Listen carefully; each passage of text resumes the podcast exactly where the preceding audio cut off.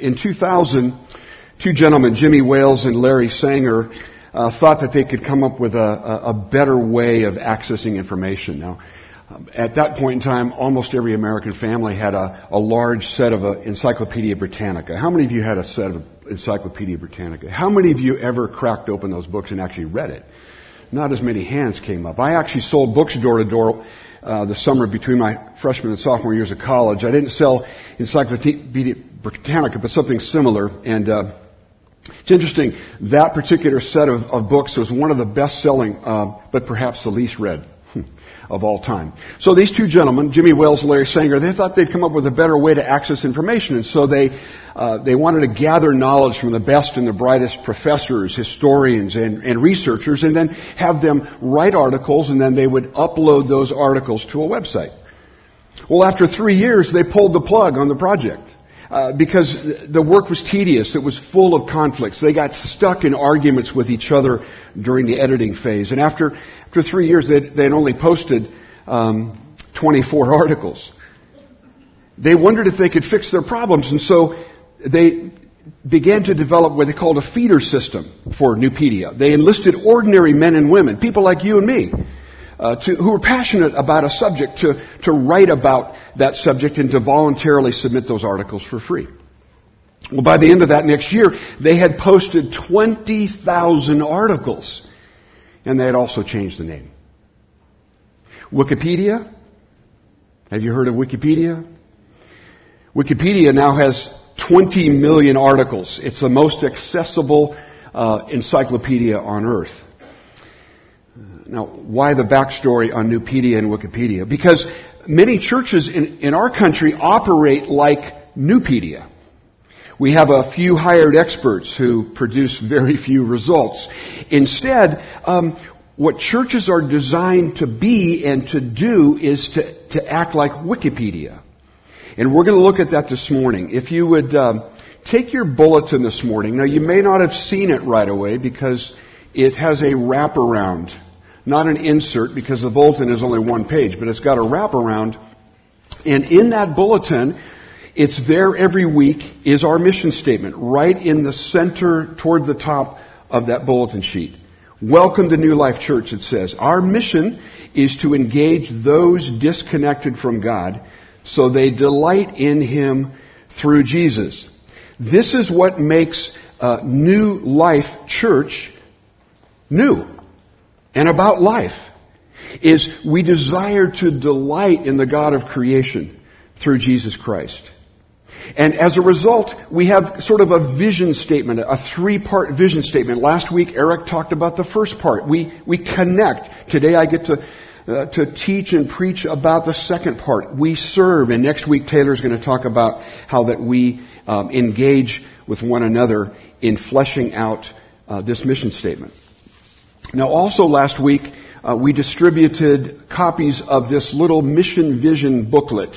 And uh, most of you should have picked up a copy. If you brought it back with you, then I'm going to ask you to pull it out. If you didn't, no problem. But if you're here today and were not here last week and don't have one of these, I'm going to ask a couple of ushers to come forward. Just raise your hand. If you were not here last week and did not get one of these copies, we want to make sure we put this into your hand. When you get that, or if you have one from last week, what I'd like you to do is I'd like you to open it to the center. Open it to where the staples are. And you'll see in the center of this booklet is the essence of today's message. You'll see the idea that we serve as a team. And when we serve together, we do better. And Jesus looks most glorious. You'll also read there that we serve, but when we serve, we, we're never alone. We recruit and develop more servants, even, even while we ourselves are engaged in service. We pull for other people to be successful in ministry. This is the essence of New Life Church. And it's been a delight, truly a delight, for Debbie and I to be engaged just these last few months, first as visitors and now serving um, alongside the pastoral staff here uh, in, in, in the mission and the vision statement of what, what our church is all about. Well, this morning, we're going to look at a, a passage of Scripture, Romans chapter 12, verse 1. So, as I said two weeks ago when I preached for the first time here, go ahead and turn on your Bibles, or turn in your Bibles, okay, to Romans chapter 12. What's on the screen behind me, what's in your bulletin on the talk sheet, uh, comes out of the uh, English Standard Version, the ESV. Some of the quotes that I'm going to share this morning out of God's Word are out of the NASB. I'm just comfortable in teaching from that. Some of you I know have the NIV. In fact, uh, there's, uh, there are Bibles in the pew rack in front of you that I believe are the NIV. But let's just read through this. Let me read out loud. You follow along. Romans chapter 12, and we're going to focus on uh, the first eight verses. I appeal to you, therefore, brothers, by the mercies of God to present your bodies as a living sacrifice, holy and acceptable to God, which is your spiritual worship. Do not be conformed to this world, but be transformed by the renewal of your mind, that by testing you may discern what is the will of God, what is good and acceptable and perfect. For by the grace given to me, Paul writes, I say to everyone among you not to think of himself more highly than he ought to think, but to think with sober judgment, each according to the measure of faith that God has assigned. For as in one body we have many members, and the members do not all have the same function, so we, though many, are one body in Christ, and individually members one of another having gifts that differ according to the grace given to us, let us use them. If prophecy, in proportion to our faith. If service, in our serving. The one who teaches, in his teaching. The one who exhorts, in his exhortation. The one who contributes or gives, in generosity. The one who leads, with zeal. The one who does acts of mercy, with cheerfulness. That's the passage for this morning. Now, what, what we get to do is to to really kind of unpack this this morning, and I'm excited to, to do that. By the way, I wanted to share that I was so encouraged last Sunday.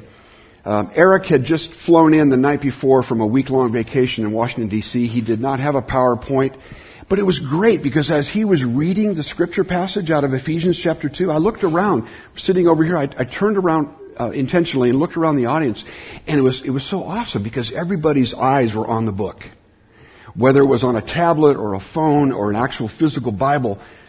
And, and, as he as he continued to read, I continued to look, and people were following along, and that's so exciting. This is a church that's committed to the book, to God's word. Well, let's let's delve into this deeply. Let, us take a, a deep dive, so to speak, into these first eight verses and see what we can learn about what it means to serve. Those of you that were here two weeks ago, you also know that I'm a, I'm a teacher at heart, okay? And so I like to use outlines. And so, um, what, you know, in fact, what I would encourage you to do, Debbie and I, we always carry a journal. We bring a journal right with our Bible so we have room to write, write notes and whatnot. There's not much room in the margins of our bulletin or our talk sheets. So I'd encourage you to bring a journal. Uh, when Scott's preaching, definitely when I'm preaching, when Taylor's preaching, when Eric's preaching, so that you can take some notes. And if you do have a journal or something to write on, you're, you're going to want to jot down these five points of this outline. Uh, this outline really just emerges right out of these eight verses, but it gives me um, sort of handles upon which we can hang some of God's truth. The first is this we serve.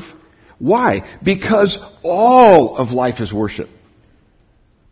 Now, you may have said to uh, a friend or, or a relative or a neighbor this morning, Hey, I'm going to church. Well, what are you going to church for? Well, I'm going to worship. And that's true, but that's not complete. Because all of life is worship. And we'll see that in verse 1. In verse 2, we serve because our thinking has been transformed. Verse 3, our our transformation, this transformation of our thinking, first of all, begins with ourselves. We have transformed thinking about ourselves. In verses 4 and 5, we'll discover that we have transformed thinking about other people within the church, within the body of Christ. And then finally, and for lack of a better word, we're going to have transformed thinking about our tools. about our gifts, our talents, our time, our energy. Let's back up to verse 1. We serve because all of life is worship. Notice again, verse 1 says, I appeal to you, therefore, brothers, by the mercies of God, to present your bodies as a living sacrifice, holy and acceptable to God, which is, which is your spiritual worship. In the New American Standard, the word therefore appears earlier than it does in the ESV. Uh, you may have heard this before, but a little adage, a little, a little way to remember this. Whenever you see in Scripture, particularly in Paul's writings, whenever you see the term therefore, it's just a small little three letter word in the Greek language. But whenever you see it, stop and ask yourself, what's that there for? Because it's a transitional statement. What, uh, what Paul is about to say is, look, I want you to stop right now. I've been writing to you in the previous 11 chapters. Now, when he wrote this, it was a letter. It wasn't in chapters. But the previous, what we call 11 chapters, Paul was writing about doctrine, about teaching, about what some might call orthodoxy or correct doctrine. But now he's about to make a shift. He does this in a lot of his letters. He does this in Ephesians. He does this in Thessalonians. You'll frequently see Paul launch into a, a, a teaching of, of, doctrine, truths about the Christian faith, but then he'll, he'll stop halfway through the letter and he'll say, okay, now it's time to basically kind of put the cookies on the lower shelf, so to speak, and, and let you really understand how this gets translated into real life. He also is appealing very strongly. The, uh, the ESV says appeal. Uh, the, the, New American Standard uses the word urge. If you have a King James here this morning, uh, it's an Old English word, beseech. It, it has the idea of, of, exhorting strongly. He's saying, look, we have just, uh, we've just been talking about the Christian life. Now I want you to learn how to walk that talk. Now it's time to, to translate that good information into actual lifestyle. Now it's time to obey. And he says, I'm appealing to you because of God's mercies. Now, you only have to look back to the, the, the last few verses of chapter 11. In, beginning in verse 33 of chapter 11, Paul writes, Oh, the depth of the riches, both of the wisdom and knowledge of God. How unsearchable are his judgments and unfathomable his ways. And then verse 36, For from him and through him and to him are all things. To him be the glory forever. Amen. You only have to go back that far to see that, that, that, Paul is writing about these wonderful things. But if you look at all 11 chapters, you'll see great mercies of God. You'll see the, the, the fact of salvation, how He has saved us by grace, not by our, our personal works. He saved us through faith. He gives us peace. The gift of the Holy Spirit is entrusted to us. We get comfort from the presence of the Spirit. We have, we have power to walk this Christian walk. Uh, we have hope for the future. He gives us patience and we have something to look forward to, the glory that is yet to come. So, based on all of those things that Paul's been writing about, the mercies of God, he's not just saying, okay, get up, get, get going and get, get, get involved. He's not just saying that. He's saying, based on all that God has given to us, these mercies of God, I'm urging you, I'm exhorting you to begin to walk this walk. Specifically, he says this. He uses um, some uh, kind of liturgical terms. He uses some priestly terms out of the Old Testament. It's a technical term. It's actually a sacrificial term. He says, I want you to, to present a sacrifice. Literally, the term that he's using there speaks of, of a decisive stepping forward with that lamb that's about to be slain and presenting that lamb uh, before, this, before the place of sacrifice. That's what the term that Paul is using here. Without holding anything back putting everything at God's disposal. Earlier in chapter 6 of Romans, Paul had said something similar. He said, Don't present your members to sin as instruments for unrighteousness, but present yourselves to God as those who have been brought from death to life, and your members to God as instruments of righteousness. Peter puts it this way, 1 Peter 2 5. You yourselves are like living stones you're being built up as a spiritual house to be a royal priesthood, to offer spiritual sacrifices acceptable to God through Jesus Christ. New Life Church is committed to the, the, the growth the development of disciples, followers of Jesus. Uh, we're committed to, to spiritual maturity. But I can tell you folks, spiritual maturity doesn't happen apart from intentional, deliberate acts of the will. You know, we talk about how we've been justified by faith through, through Christ, through the, the grace that God has given to us. And then begins that lifelong process of what we call uh, sanctification or progressive sanctification uh, that progressive setting apart of ourselves to the work of, of, of Christ's church. But sanctification progresses throughout life, but, but each individual advance is a decision of the will where we present ourselves, we, we present these sacrifices to God. Why this emphasis on bodies? Uh, that's always intrigued me. Again, I, I was growing up in the church. I accepted Jesus as my Savior when I was at the young, ripe age of eight years old.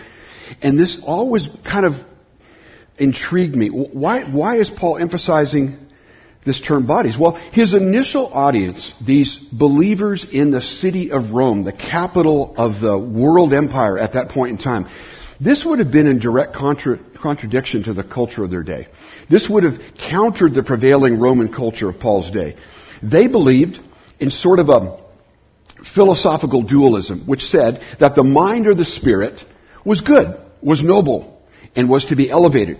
But the body, mm, not so much. So in other words, what you can't see is what's most important, and what you can see, not so important. Basically, in fact, they said it's evil. Well, the problem with that is you, you, could do whatever the body wanted to do with no consequences, according to their philosophy. Paul is saying, no, the gospel is totally different from that. It's totally counter to that. And what God is asking us to do is to present even our bodies. Now, the body's always been important in God's Word. Go back to creation. We are created in God's image. In, we are physically created in the image of God. Genesis 1. Or what about the incarnation? John 1.14. Jesus came and tabernacled among us. He, he took on our flesh. He was the God incarnate in the flesh among us. Even the book of Hebrews talks about how because um, we are flesh and blood, Jesus became flesh and blood. So the body is always important. In fact, Paul makes a very, very strong argument for this in uh, 1 Corinthians chapter 15, that, that great passage about the resurrection. And we oftentimes preach on that on uh, Resurrection Sunday morning. That um, w- without the resurrection of a physical body, Jesus physically resurrecting in the body, our faith is in vain. So the body's always been very important. And basically, what Paul is saying here is that uh, the body is speaking of every single aspect of our lives, not just what we think about, not just what we feel deep inside, but what we do with everything that we have in our lives. Everything. So worship, presenting ourselves, we present our, even our bodies before God. Now it's fascinating to me how he describes this sacrifice of our bodies. He says three things. He says, first of all, it's a, it's a living sacrifice. Paul is not here talking primarily about uh, martyrdom. Rather, he's talking about presenting lives that are still alive and, and that are pleasing to God. Do you know the problem with a living sacrifice, though? It's always crawling off the altar. Right? We do that, don't we? We say, Oh God, take my life, use it however. We sang that this morning. But then we turn around and we want to crawl back off the altar. And, and what Paul is saying is no, the sacrifice that we present to God is living, it's ongoing.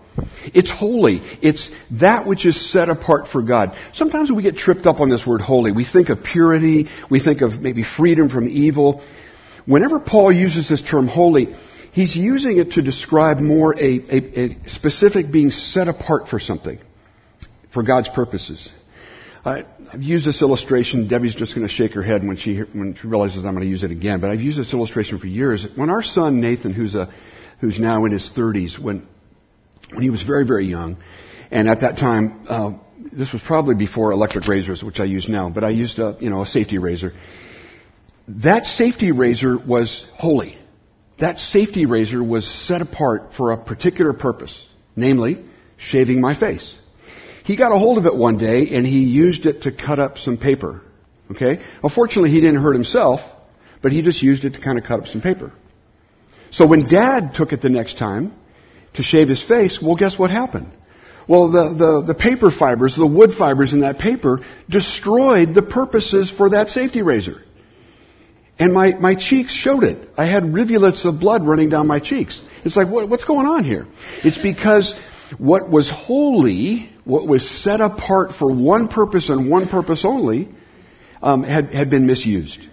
That's essentially what Paul is saying here, is, is our sacrifice is, is living and our sacrifice is to be set apart for God's purposes. And in doing so, then, it becomes acceptable. It becomes acceptable to God. And I love, uh, there's multiple ways to translate that word. It means well approved. It means super satisfactory. It means extraordinarily pleasing. In other words, we bring pleasure to God. As we present our lives to Him in everyday, all day worship, we bring great pleasure to God. So much so that uh, Paul says, this is your spiritual worship. Again, that's a, that's a term that's been a little hard to, to understand, to, to try to translate. Some of your Bibles might say, your reasonable service of worship. And that's a much closer translation. It comes from the Greek word logikos, from which we get the English word logical. In other words, this is something that's logical, it's rational, it's appropriate, it's, it's fitting, it's in keeping with who we are. This sacrifice of our lives to God, day in and day out, all day, 24 7, 365, this sacrifice, it's in keeping with who we are. Back in the first century, a Greek Stoic philosopher by the name of uh, Epictetus wrote this, what is now famous statement. It's been often quoted. And I love it. It's so descriptive. First century, mind you. He writes, If indeed I were a nightingale, I should be singing as a nightingale.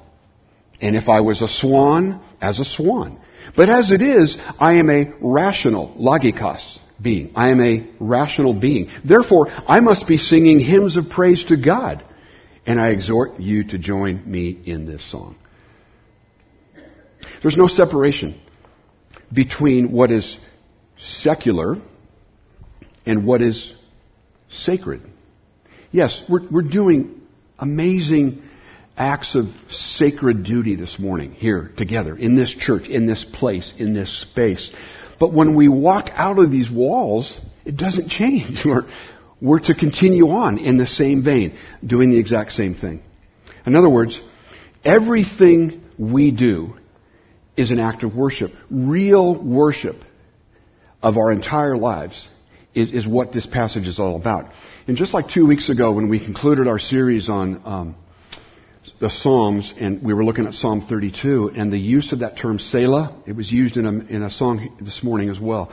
This is one of those Selah moments when, you know, we, we stop here in the text and we realize, oh my gosh, that's, that's exactly what God is calling me to do. This first point that came out of uh, verse 1 is really the, the key. It's, it's the large idea. It's the big idea of this whole passage that real worship, true worship, is presenting all of life to God every day, all day, in everything we do. But let's go a little bit further. In verse 2, we'll learn that we serve because our thinking gets changed. When we commit all of life to God, then also what happens is our thinking gets changed. Now there's, there's going to be two ongoing actions that we're going to focus on in verse 2. One of them is negative and one is positive. The first one is this, this conformed idea. Verse 2, do not be conformed to this world, Paul writes, but be transformed by the renewal of your mind. And that testing you may discern what is the will of God, what is good and acceptable and perfect. The, the term conformed literally means stamped out. Or we might put that into uh, common vernacular today. You think of, a, of extruding plastic into or out of a mold. That's essentially what's going on here. In other words, to be fashioned according to someone else's pattern.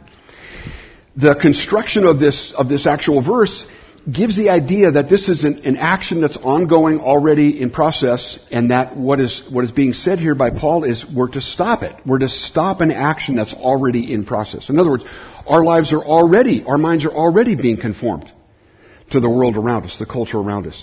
I love the way J.B. Phillips paraphrases the first part of this verse. He says, stop letting the world squeeze you into its mold. Isn't that great? Stop this action that's already occurring, that's already happening, and, and instead, uh, we're going to see in a minute, he wants our thinking to be transformed. Now, I want to just pause here for a second and not give an ad for the, the new iPhone X here, but uh, I want to talk about some of the influences that cause conformity to the culture of the world. I've been reading very slowly a book for the last, actually several months called uh, 12 Ways Your Phone is Changing You by Tony Reinke. And it's, it's, it's an easy read, but for whatever reason, I've just been plodding through this because it's, it's so rich. It's filled with uh, so much good information. But one thing he says in there is that studies have shown recently that we check our smartphones 85,000 times a year. Now that averages out to about once every 4.3 minutes. So if you're not checking your smartphone right now, which I'm not doing right now because it's sitting in my briefcase over here, then that means I got to play catch up this afternoon, right? So I got to I got to check it even more often. Also, according to a 2013 policy statement by the American Academy of Pediatrics, 8 to 10 year olds spend 8 hours a day with various digital media. Think about that. Teenagers spend 11 hours in front of screens. One in three kids are using tablets or smartphones before they can talk. And I know that for a fact because we got five grandkids and I've, I've seen them. Right? They're more adept at programming apps and whatnot on my phone than I am. And then they, they can barely even talk yet. John says in 1 John 2, do not love the, the world or the things in the world. It, it, in fact, he says, if anyone loves the world, the love of the Father is not in him. Here's my point. We are constantly bombarded with ways that the world is squeezing us into its mold. I'm not saying that we should turn off our phones or th- throw them in the Willamette River, or I'm not, I'm not suggesting that. They're great tools when used properly, right? But understand what we're up against. Particularly as, as those of you that are young parents that have young children, understand uh, what the world is trying to do. Peter uh, puts it this way in 1 Peter 4 he says, For there has already been enough time spent in doing what the Gentiles choose to do. Carrying on an unrestrained behavior, evil desires, so forth and so on. He says, and they're surprised that you don't join them in the same flood of wild living. And on top of that, they slander you because you don't. Boy, is that descriptive of our culture? Peter's writing that in the first century. But that's, that sounds like Portland, Oregon in the, in the 21st century to me. That sounds like Bangkok, Thailand. That sounds like LA, California. Uh, that's, that's the kind of world in which we live. That's trying to squeeze us into, the, into its mold. Fortunately, we're not left with all that negativity. Fortunately, Paul goes on to say, instead, let ourselves be transformed and he uses a term that we get the English word metamorphosis we use to describe what happens when a caterpillar becomes a butterfly. It's to change into another form representative of your true inner being. That's what Paul says, to let ourselves be transformed. In fact, it's a it's an ongoing, it's a present tense ongoing. It's something that, passively. It's done by someone outside of us, and it's a command. This transformation is done by God. This is not something that we can we can, you know, kind of screw up our courage and say, okay, I'm going to go out there and I'm going to try that much harder. Uh, a week ago, I had the opportunity to, to drive down to the men's roundup and be with several men from this body, and it was great. And we had great teaching, great, great music, uh, just great fellowship together. But I've been to a lot of those where at the end of that time, guys get all fired up, pumped up, and we want to go back and take on the world, and we're going to try that much harder to. It doesn't happen that way. Because it's the work of the Holy Spirit within us that allows us, enables us to live the life to, it, that we've been called to live, to actually have this transformation come about. In fact, this term transformed is the exact same word that's used in the Gospels to describe what happened to Jesus on the Mount of Transfiguration. He was literally transformed right in front of them. Paul writes it this way, and we all with unveiled face, beholding the glory of the Lord, are being transformed into that same image from one degree of glory to another. And for this comes from the Lord who is the Spirit. Mind transformation, transformed thinking comes as a result of the Holy Spirit doing that work within us. But we've got to participate with Him. We've got to, we've got to come alongside Him, so to speak. And we, we are progressively transformed into the likeness of Christ because this, this sort of veil over our minds has been removed and allows us to see the glory of Christ in Scripture. In other words, service, members of Christ Church, we serve, it, as we serve, it begins with, with a transformation of the mind, and a transformation of the heart. Came across another really fascinating um, little graphic that I want to point a couple things out to. You. What if we began to treat our Bibles the way we treat our cell phones? Hmm. What if we carried it with us everywhere? What if we turned back to get it if we forgot it? How about if we checked it for messages throughout the day? Used it in case of an emergency and then spent an hour or more on it using it every day. Fascinating, right? The comparison between those two. What, what results when we do that is uh, a total change for the better, a renewal of our mind. In fact, th- this reverses the effects of the fall. Earlier in Romans chapter 1, Paul says that because of the, uh, the willful sinfulness of humanity, God gives them over to futility in their speculations and their foolish heart being darkened. He also says in verse 28 that God gave them over to a depraved mind. Well, now, Paul is saying, I want that mind to be renewed. That's part of this transformation process. That, that control center of, of our perceiving and our understanding and our attitudes and our thoughts and our feelings and judgments and determinations.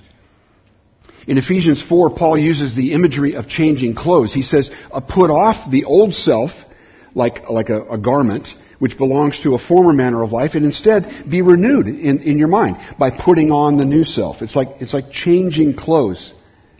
We set our minds on things above, not on things on the earth. We take every thought captive, Paul says, to the obedience that is Christ. And guess what? We don't do this by ourselves. We're not, we're not capable, able of that.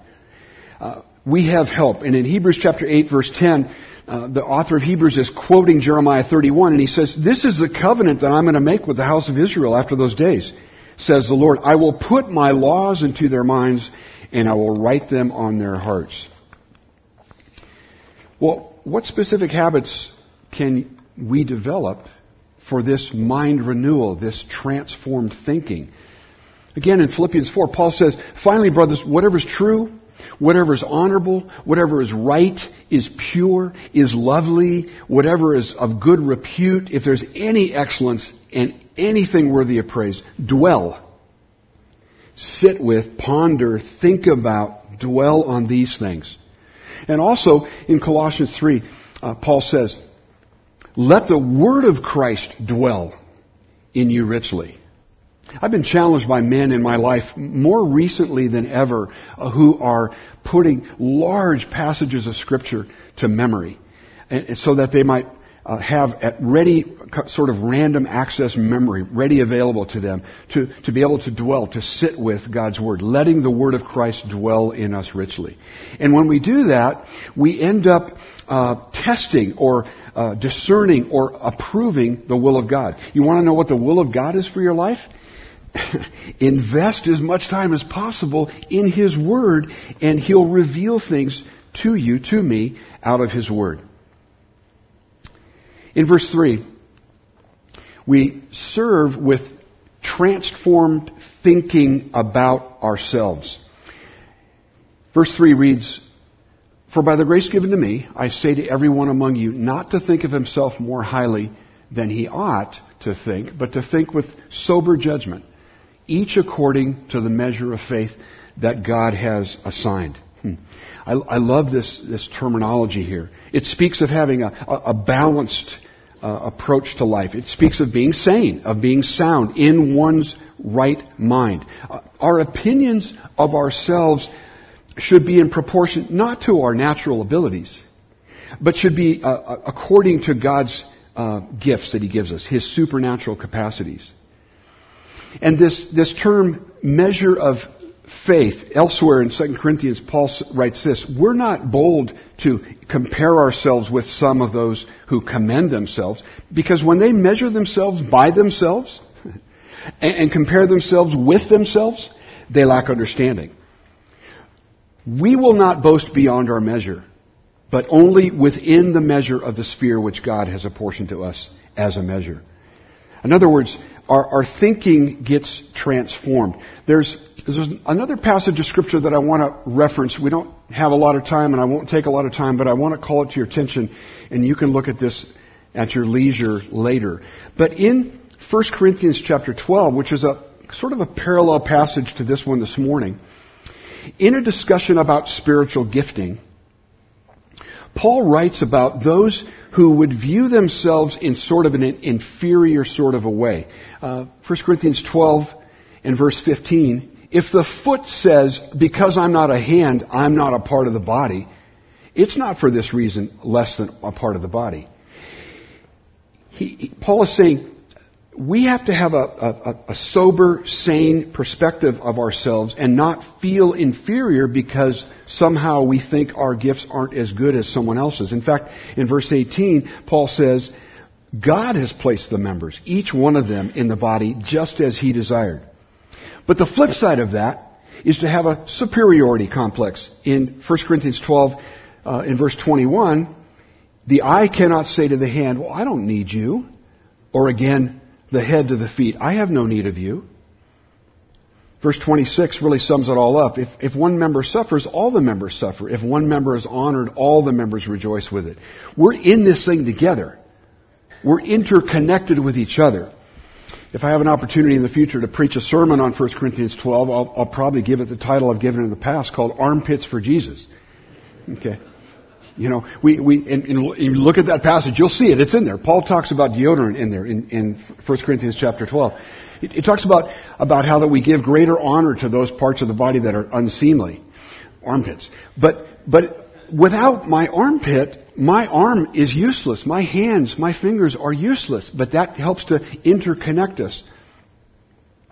So we begin with uh, a transformed thinking about ourselves. Just earlier this week, Deb and I had the opportunity to, to meet with a couple from our church here, and we were talking about ministry opportunities, and I was struck by something she said. We were talking about a, an opportunity for ministry that um, a, another person had stepped aside to take on another role in another, another ministry, and her first thought was, oh my gosh, well, who, who who's going to do that? Who, who's going to take the lead on this pretty significant ministry? She said, as the day progressed, she, she came to the conclusion, wait a minute, I get to do that. We get to do that. And she excitedly shared that with her husband. And when she was telling us that story, I thought, wow, that's exactly what this is about. Our, our thinking gets transformed about ourselves. Instead of thinking, oh man, I, someone's got to do this, I guess I got to do it. No, as opposed to, I get to do this. This morning on the way here, I told Deb, I said, I don't have to preach this morning. I get to preach this morning. I get to use some gifts that God's given and, and, and break the bread of life so that we can learn from that. Very quickly, just to kind of to wrap this up, we, we serve also as we have transformed thinking about other people. Look again at verses 4 and 5. For, and it's, it's almost uh, synonymous with what we just saw in 1 Corinthians 12. For as in one body we have many members, and the members do not all have the same function. So we, though many, are one body in Christ and individually members one of another. You know, last week when Eric preached on the, the importance of community and being connected, he really, he really put today's message up on a T for me. He really got, got it all set for me because spiritual formation or disciple building or this life of, uh, of progressive sanctification, it occurs best within the context of community. Can we, can we grow in the Lord individually? Sure but not to the degree that we'll grow when we're, when we're faced with people that maybe don't like us or we don't like them. Sure, we love each other. Hey, love you, brother. Don't really like you, but love you, brother.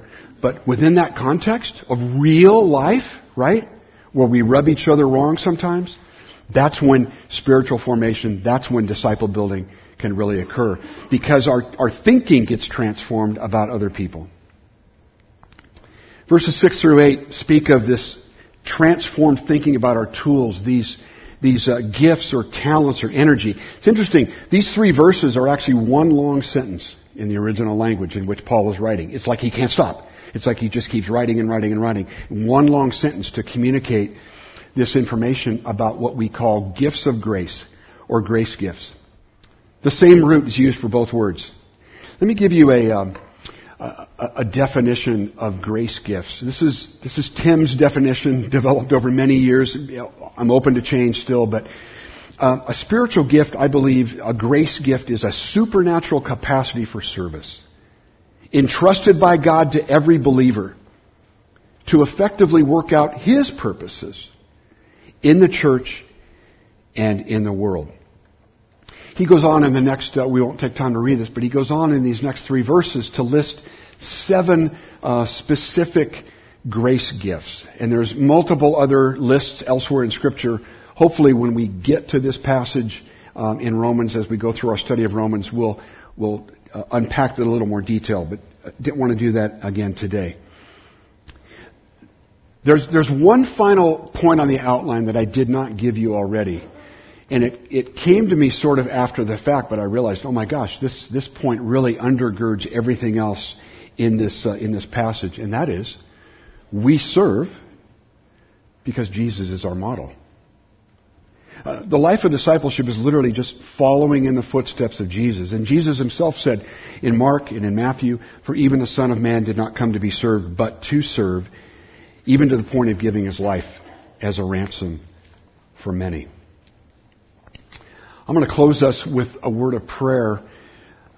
I asked, I sent an email out this week to um, all of the ministry leaders. I was given a list of ministry leaders, many of whom I don't know yet, and I said, be prepared. I may ask you to stand. I'm not going to do that though.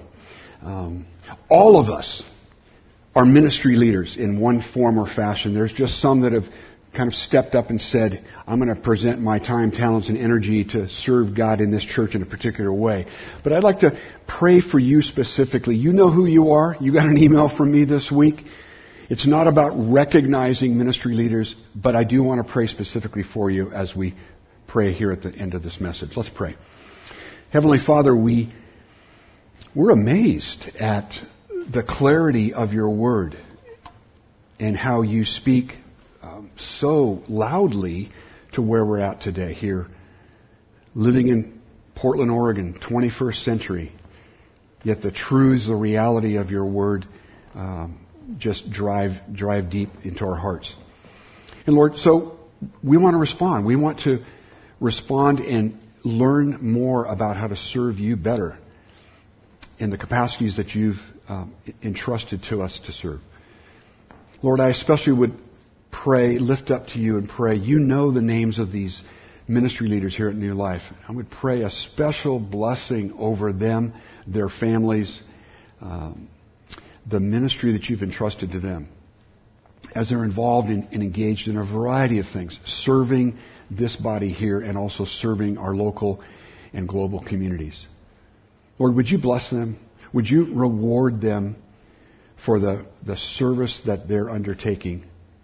And Lord, we, we acknowledge we, we don't want really recognition here. We want recognition from you. We want recognition someday to hear those words, well done, thou good and faithful servant. Empower them, Lord. Fill them with your Holy Spirit.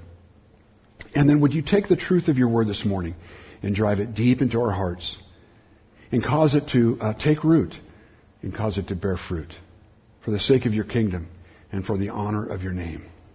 In the name of Jesus we pray. Amen.